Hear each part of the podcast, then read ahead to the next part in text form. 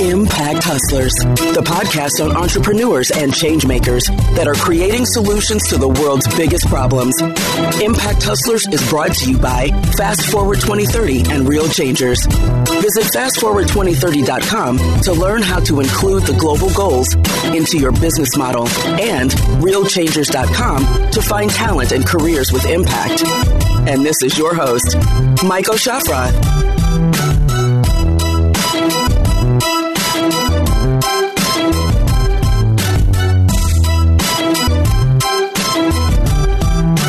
This is Impact Hustlers, the podcast on the entrepreneurs that solve the world's biggest social and environmental problems. And I'm your host, Michael Schaffrath. Thanks for tuning in to today's episode. If you like this episode, make sure to subscribe, leave a review, and share the episode, most importantly, with a friend.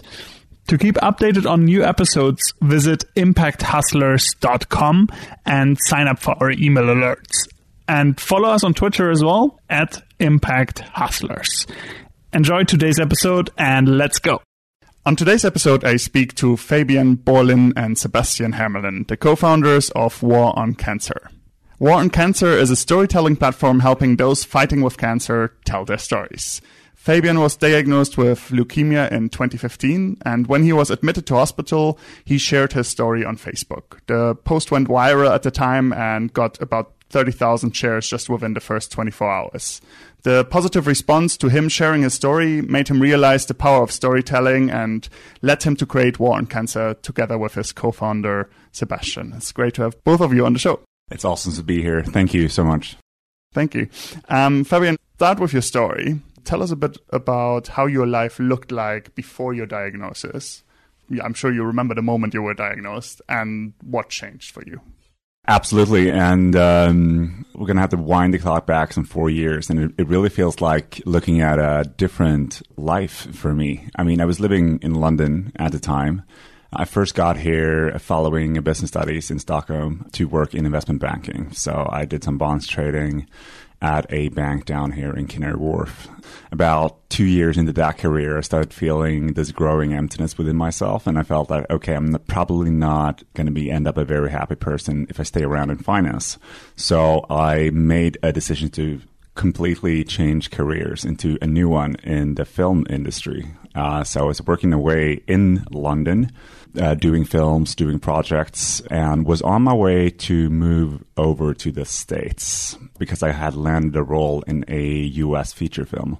Well, how did that happen? Uh, well, there was a lot of hustling, I must say, and a lot of networking. Well, no, I mean, ironically, I had more use even though I took a one year film acting course, I had more use of my business experience than I had of any creative talent because I quickly understood that when you're coming out as an artist, your creative talent is less important than the sense of a brand for you because the roles that you pick up in the beginning are usually one liners or two liners in feature films and productions. And for that, you don't really need creative talent. Uh, what you need is to know the people that has the authority to make decisions with regards to hiring. So I focused more on networking than I did on perfecting any kind of acting, which ended up with me partying a lot in London.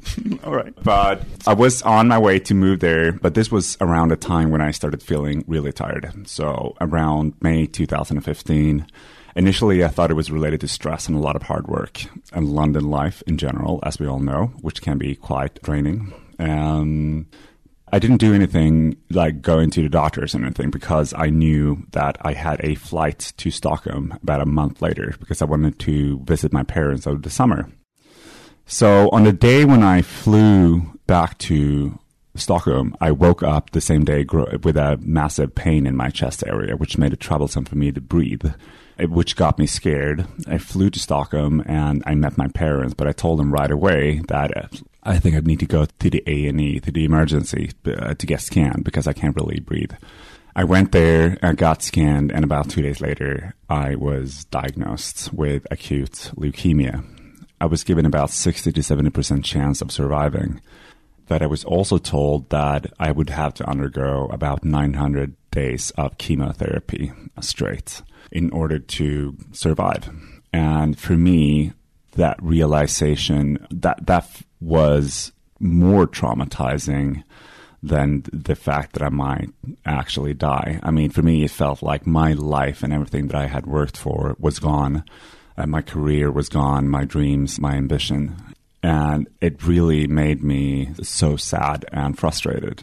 So initially, I had a, a, ton of questions, not so much around practicalities around a treatment, but more more sort of like, okay, what happens? What does life look like with cancer? So what do you do? Are you in hospital all the time or can you work? Actually, I think one of my first questions were, can I work? Uh, which is also goes to show that perhaps my priorities were misaligned back then. And I started, I started asking my, the healthcare professionals around these questions and also around diet and exercise that was the first time I got in touch with their inability to see the human behind the patient. So I was met with a really, real unwillingness from doctors to talk to me about these type of questions. And when they answered, sometimes it felt like I wasn't being taken seriously. So I was told, for instance, eat whatever makes you happy. To get an answer like that when you're in that situation felt belittling. Uh, I felt like, okay, well, I mean, why am I being treated like this? So I quickly understood that I'm not going to be able to get my answers around these questions from healthcare. I need to go elsewhere.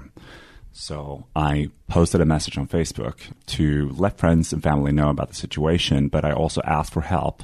If people could help me find someone in a similar situation uh, that could provide me with the answers. Now, as you so neatly introduced as well, the, the post was shared 13,000 times over the course of 24 hours. And really, what followed was for me a life changing experience. You mentioned that you think everybody ha- remembers the diagnosis. Yes, I do that, but I more so remember what happened after the post was shared because literally thousands and thousands of people from all over the world sent their love back to me. I got so much support.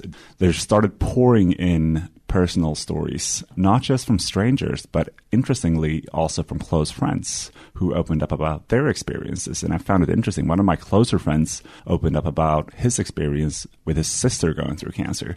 And I found myself thinking, why have we never spoken about this before? Uh, we're close friends. But what I mostly noticed was gratefulness. So almost every message started with saying, Thank you for sharing. This is really helping me. I'm going through what you're going through. And that led me to experience something I believe for the first time in my life, which was altruistic happiness. Happiness that comes from knowing that you're helping others. So in this weird situation when I was there at the hospital, I was feeling this like massive wave of happiness going through myself. And that made me decide that, okay, I'm going to share my entire journey with the world through cancer in a blog. And I named the blog Fabian Bolin's War on Cancer. So really, that's how it started. And, and the blog really became my savior from a mental health point of view. And it made me understand the power and potential of storytelling. Why? Well, firstly, storytelling and sharing my story was a way for me to, in real time, process a lot of the uh, emotional trauma that I was feeling and going through. I mean, I'm not going to walk you through in detail what it's like to go through cancer, but it's safe to say that I think most people can understand that it's quite a chaotic, um, very intense process.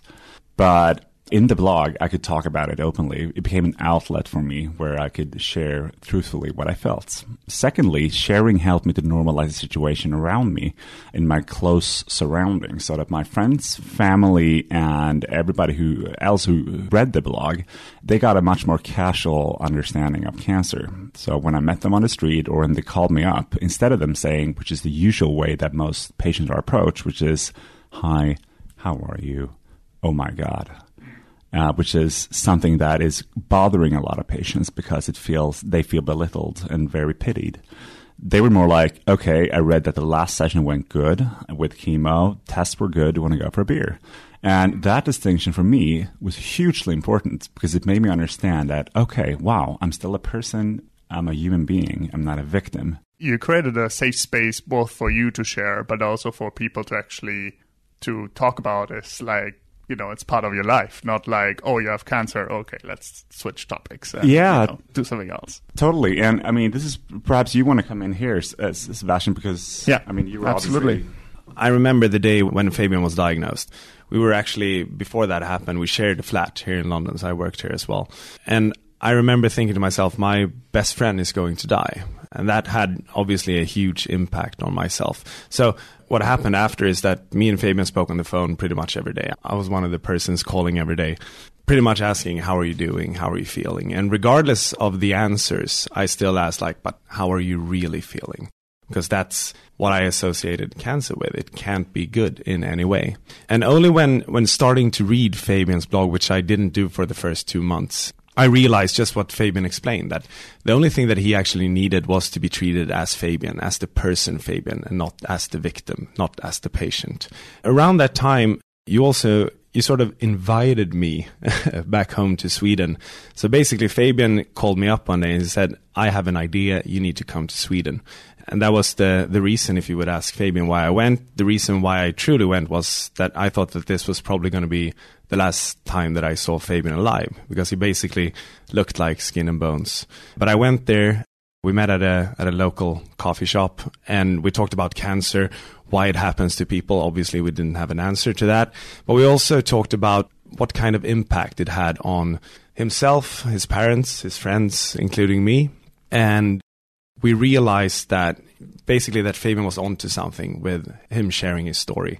And on that very day, we decided to start War on Cancer. And what we decided to do was to share our experience, our combined experience, so that more people could experience basically uh, the positive side effects or the positive effects of sharing your story, uh, but also so that close ones such as me could be better support. And that was the initial start.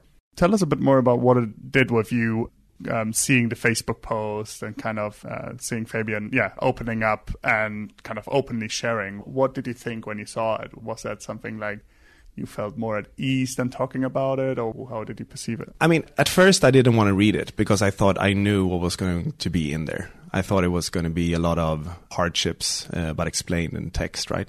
So that's the reason why I didn't read it. But truthfully, just reading it, Fabian opened up about pretty much everything his mental state, his physical state, all the thoughts that he had going through this, which they were quite many.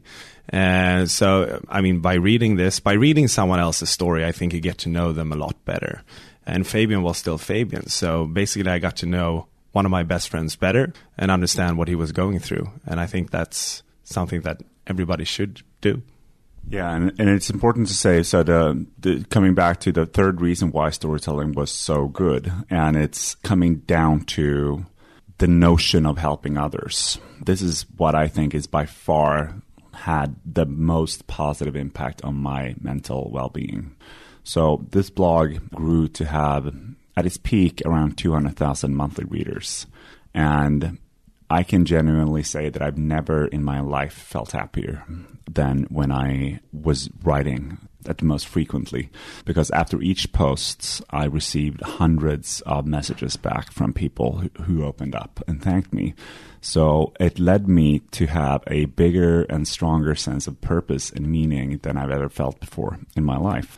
And it also led me to develop a form of gratefulness towards being diagnosed. And this was just a couple of months in. I started feeling like, wow, it's good that I was diagnosed because this was the reason why I was diagnosed. I was supposed to be do, be diagnosed because I was supposed to be helping others.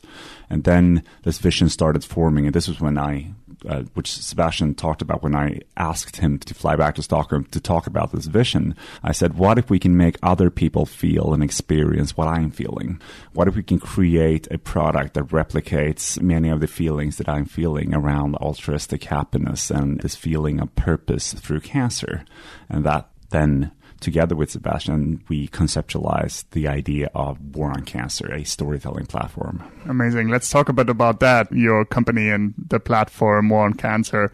Um, you initially shared, as you said, you shared your story on Facebook initially. So yeah. what got you to believe at some point to the point to say, actually, there needs to be a separate social network for this? What's the value of that? Why didn't you create something that encourages people, like a campaign, for example, encourages people to share it on Instagram, Facebook, the existing networks. What was the point where you realized, okay, there's actually a value in having something separate?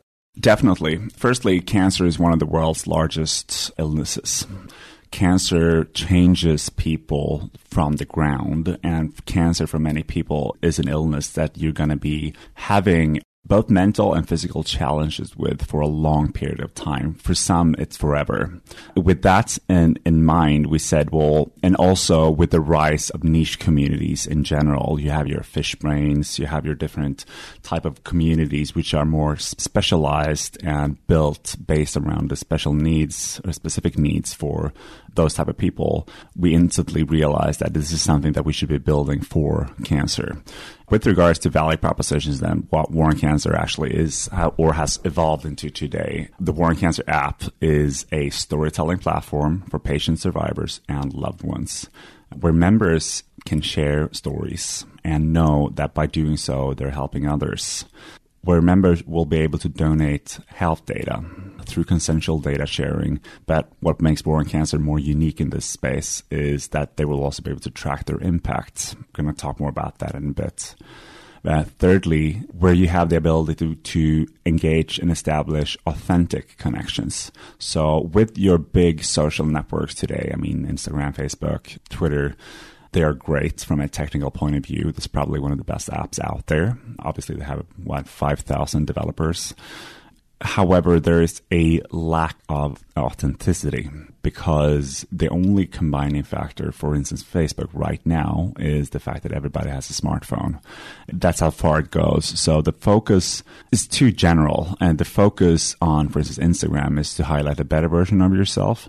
And the focus on uh, Facebook has gradually become kind of ranting or hatred for many, or just posting weird pictures of cats. The way I feel, there's no real connections there. And what you need as a cancer patient or as a loved one is to have people that understand. You need empathy. So what you get is sympathy, people pitying. What what you need is empathy, where people can say, "Been there, done that. I understand," and that's what we're facilitating with a niche storytelling platform.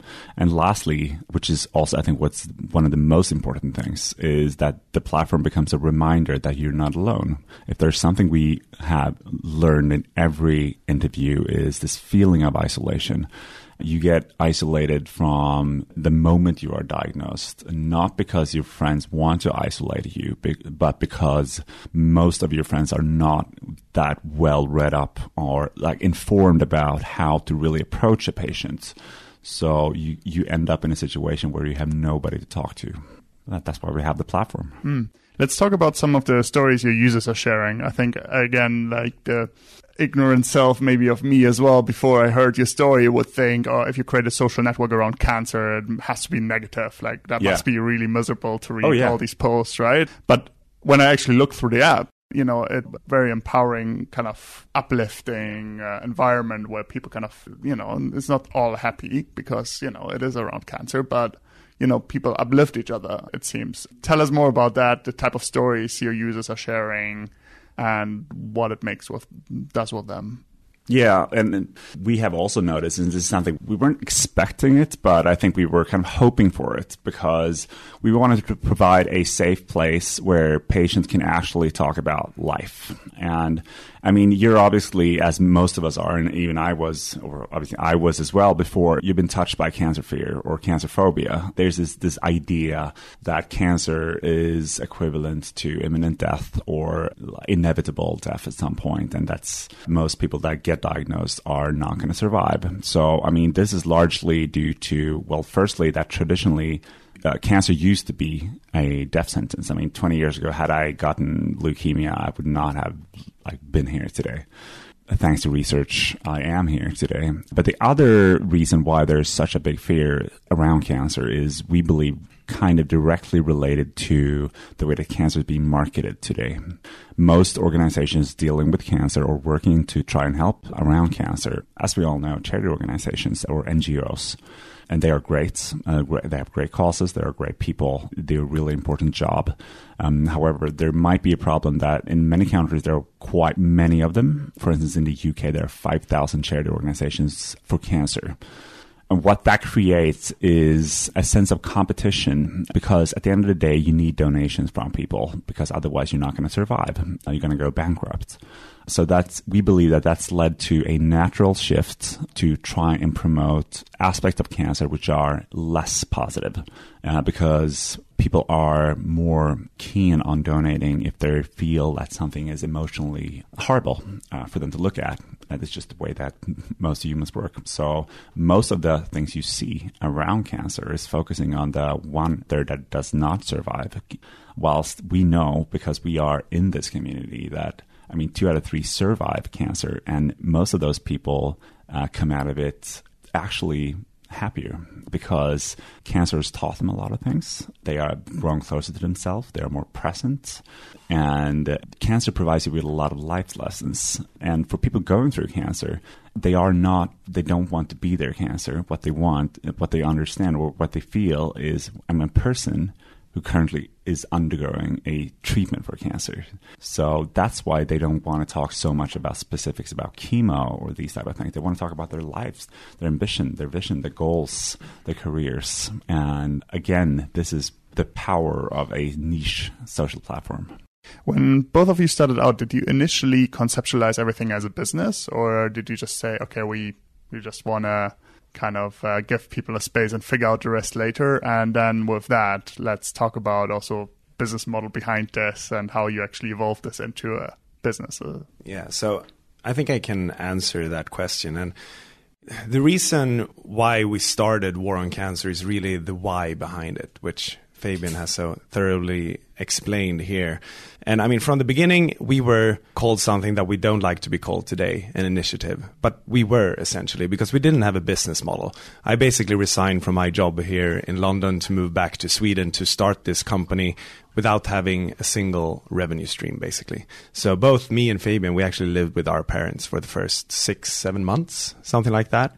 But with the storytelling platform that we had created, we were invited to pretty big, or one of Europe's biggest tech conferences, um, medtech health conferences, because we were speaking about patients as humans. And that was, believe it or not, something new in the industry, right? So on one of those occasions, we were approached by one vice president at one of the big pharma companies. And essentially, he told us, or he asked us, Do you guys know what you're really building here? And we were naive. So we were like, Yeah, we're building a storytelling platform for people affected by cancer. He said, Yes, but as of currently, there are no digital platforms that on a global level unite or host a lot of cancer patients. And if you manage to do that, you're actually in a position to be able to provide the life science sector with critical data for us to better understand cancer and patient needs, which will essentially result in, in value for patients, for future generations of, of cancer patients. And we basically had to Google what is patient data, what is patient reported data. And at that point in time, I think our initiative changed into a company. And with that, I mean, just to sort of shortly explain how we foresee sustainable revenues for War on Cancer. So essentially, one of the biggest problems for the life science sector is to collect data from patients. And just looking back in time, the approach has often been that you take data from patients, right? You take data from patients without them really knowing. Uh, but what we understood pretty quickly is basically from a Swedish research report stating that 95% of all patients are willing to share their data. They're even eager to share their data as long as they understand the purpose of them doing so. So that's what Fabian talked about earlier track your impact. Basically, we have an in app feature which will allow our members to track who uses their data and for what purpose. And what we're trying to resemble here is basically when you donate blood in Sweden, uh, when you did that 20 years ago or 10 years ago, you get a pat on the back saying, Thank you, you've probably saved someone's life. And people donated blood, right? What they do now is that you donate blood, you get a pat on the back, but when your blood is actually being used to save someone's life, you get a text message saying, You saved somebody's life in this area. And this is the feeling that we want to resemble. So it might sound strange, but what we're actually about is trying to make cancer patients feel like superstars because every cancer patient's individual data could basically hold the key to better understanding the disease and better understanding how the treatment uh, should go for patients. Amazing. Well, And then are you partnering with pharma companies on that, or what's kind of the model there? Who's looking at the data to analyze it? Yeah. Research institutions? Yeah. So from the beginning, we we realized that we're not from the research world, right? We both worked in finance in London, and we understood to to really build this into the vision that we had or still have, we need to co-create this with the industry, with the leading experts. So we approached straight away the biggest pharmaceutical companies universities, hospitals, etc. And everybody was excited because, I mean, we still spoke about cancer patients in a different light. And we spoke about involving patients in conscious data sharing, which for some reason nobody else does right now. And they bought into the idea. And so we're working with the leading experts in that field, and we have quite a few partners. It's unnecessary to disclose them now mm. because at this stage in time, we're really creating the blueprint for how to collect data uh, with patients, knowing that we're doing it. We're creating the ethical framework around this because there's a lot of we don't want to be the new social platform that gets caught up in a scandal, right? We want to be 100% transparent about everything we do because we think sharing your data on our platform will actually be a value proposition for the patients and it will link back to increasing and boosting their mental health. Amazing. Let's talk a bit about the entrepreneurial journey beyond this. What's been some of the hardest things in making this happen from idea to company to having an app on the app stores? What's kind of the biggest learning or one of the hardest things you had to overcome in that entrepreneurial journey? I think many people listening to this who are founders can relate to that building a company from scratch, from nothing, bringing it out to uh, some level of belief that this is actually going to work, uh, to actually employing people, to finding as to raising capital. I mean, there's so many challenges that one could talk about, and I think every founder should give themselves a pat on the back if they have brought their companies to a level where it's not just a vision or a dream, but it's something that uh, has gotten traction from other people to believe in it from our point of view, I would say some of the hardest things is, I mean, we are very disruptive in our uh, field for different reasons. Firstly, becoming into a field which is cancer and mental health, which is traditionally only, I mean, it's very much been a domain where charities do work. I mean, this is their job. It's traditionally been their job. Patient organizations, uh, different other uh, cancer charitable organizations, support groups, they have done a great job and they are doing a great job. So we're coming in here with a digital platform in this space, also jacking in the digital platform together with the whole life science ecosystem. So I think whenever you're doing something new, there's always going to be questions that uh, people that ask. So why? So what? What are you all about? Like why are you coming at it from a different angle?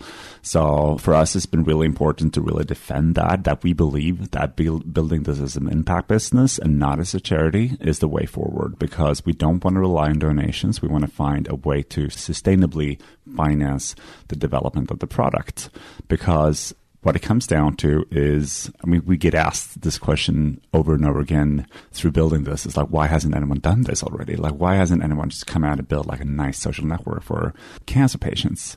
And it might seem like a natural question to ask, but there are some logical answers to it. Firstly, it's impossible to build unless you have patient experience, because otherwise you're never going to gain trust. But the other thing relates to the problems, or not the problems, but how difficult it is to actually bring out a product that can compete with modern social networks of today. I mean, most there, there are attempts at building this in every country, probably five or six of them in every country, but most of them are coming out of charity organizations who outsource tech development. So what they usually do is they take some of their donations money they go to an outsourcing tech house and say, we want to have like a social network. Cool. They come back, like the tech house come back and say, well, it's going to cost you about 200 grand. Okay, nice. And then they start developing. And about one year later, one and a half years later, you get a product, which is already a graveyard because at the same time, Instagram has released 10,000 new releases and nothing looks the same as it did one and a half years ago. So that's why you need to be tech at heart, which is why you need to find this sustainable revenue source.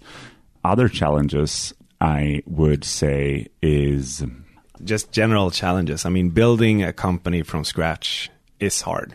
Otherwise, someone else would have done it before you, right? And I mean, I remember, I think we were pretty starstruck by the first sort of investors, sweat equity people that came into the company. And just to be very honest here, we thought that, well, we have a good idea. And with these people coming in with their experiences, this should really like, it's going to work.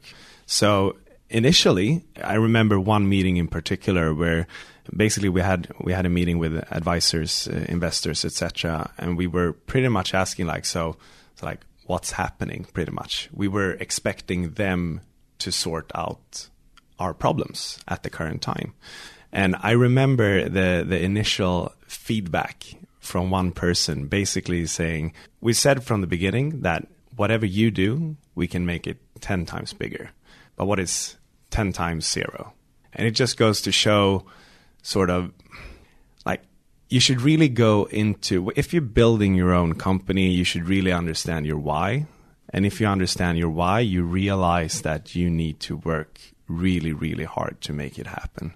Uh, and the people you bring in, they will exponentially make everything that you do bigger, but you need to really pull your weight throughout. And that I don't think ever stops my last question to you would be if you think about the next 10 years, uh, we talked about your journey just now. How does the world look like in 10 years if you succeed with War on Cancer with the platform?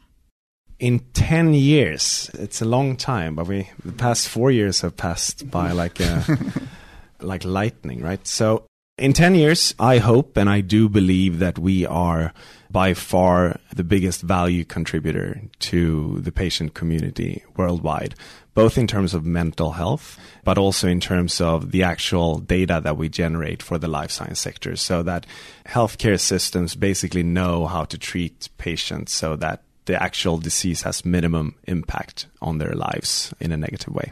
What I also hope and believe is that we, if we create War on Cancer according to the vision that we have today, there's no reason why that blueprint shouldn't be used for other illnesses, such as diabetes, for example. But it could also be on dementia, Alzheimer's, which basically is a bigger disease with uh, almost 50 million people going through that disease today. So that's the future I see for, for our company, at least. Yeah, I think you uh, you summed it up pretty well. I mean, we're hoping to keep building and keep improving the platform. I mean, it's it's an endless task to make sure that you have a perfect uh, product, and we want to make sure that we really understand even further what these patients need. How can our products be a tool that helps throughout the entire journey of going through cancer and also for a large part of your life after cancer. I mean, how can we provide so much value to users that at the end of the day can help really normalize cancer and get rid of the stigma and make patients and people affected be seen and treated as humans once more. One last comment as well. I think one of our biggest sort of goals as well is to remove the distinction between profit and impact to really be a showcase that you can build a company on 100% just doing good for people. There shouldn't be any sort of I mean, we have decided to not have, for example, advertisement on the platform because we don't think that will play a valuable role in a patient's life, right? So I think if we can go to show that you can you can really build a sustainable business on just doing good, that will have ripple effects across the space and other spaces as well. Amazing. I wish you all the best on this journey of creating this business and this platform and encourage everybody to have a look at the platform. War on Cancer, I think on uh, major app stores, uh, Google and Apple out there. And thanks very much for joining me today. Thank you very much. Thank you for having us. Thanks. Thanks for listening to today's episode. If you like this episode, make sure to subscribe, leave a review, and share the episode with a friend. To keep updated on new episodes, visit impacthustlers.com and sign up for our email alerts. And also follow us on Twitter at Impact Hustlers. Thanks very much for tuning in and see you next week. This was Impact Hustlers, the podcast on entrepreneurs and change makers that are creating solutions to the world's biggest problems. Impact Hustlers is brought to you by Fast Forward 2030 and Real Changers. Visit fastforward2030.com to learn how to include the global goals into your business model and realchangers.com to find talent and careers with impact.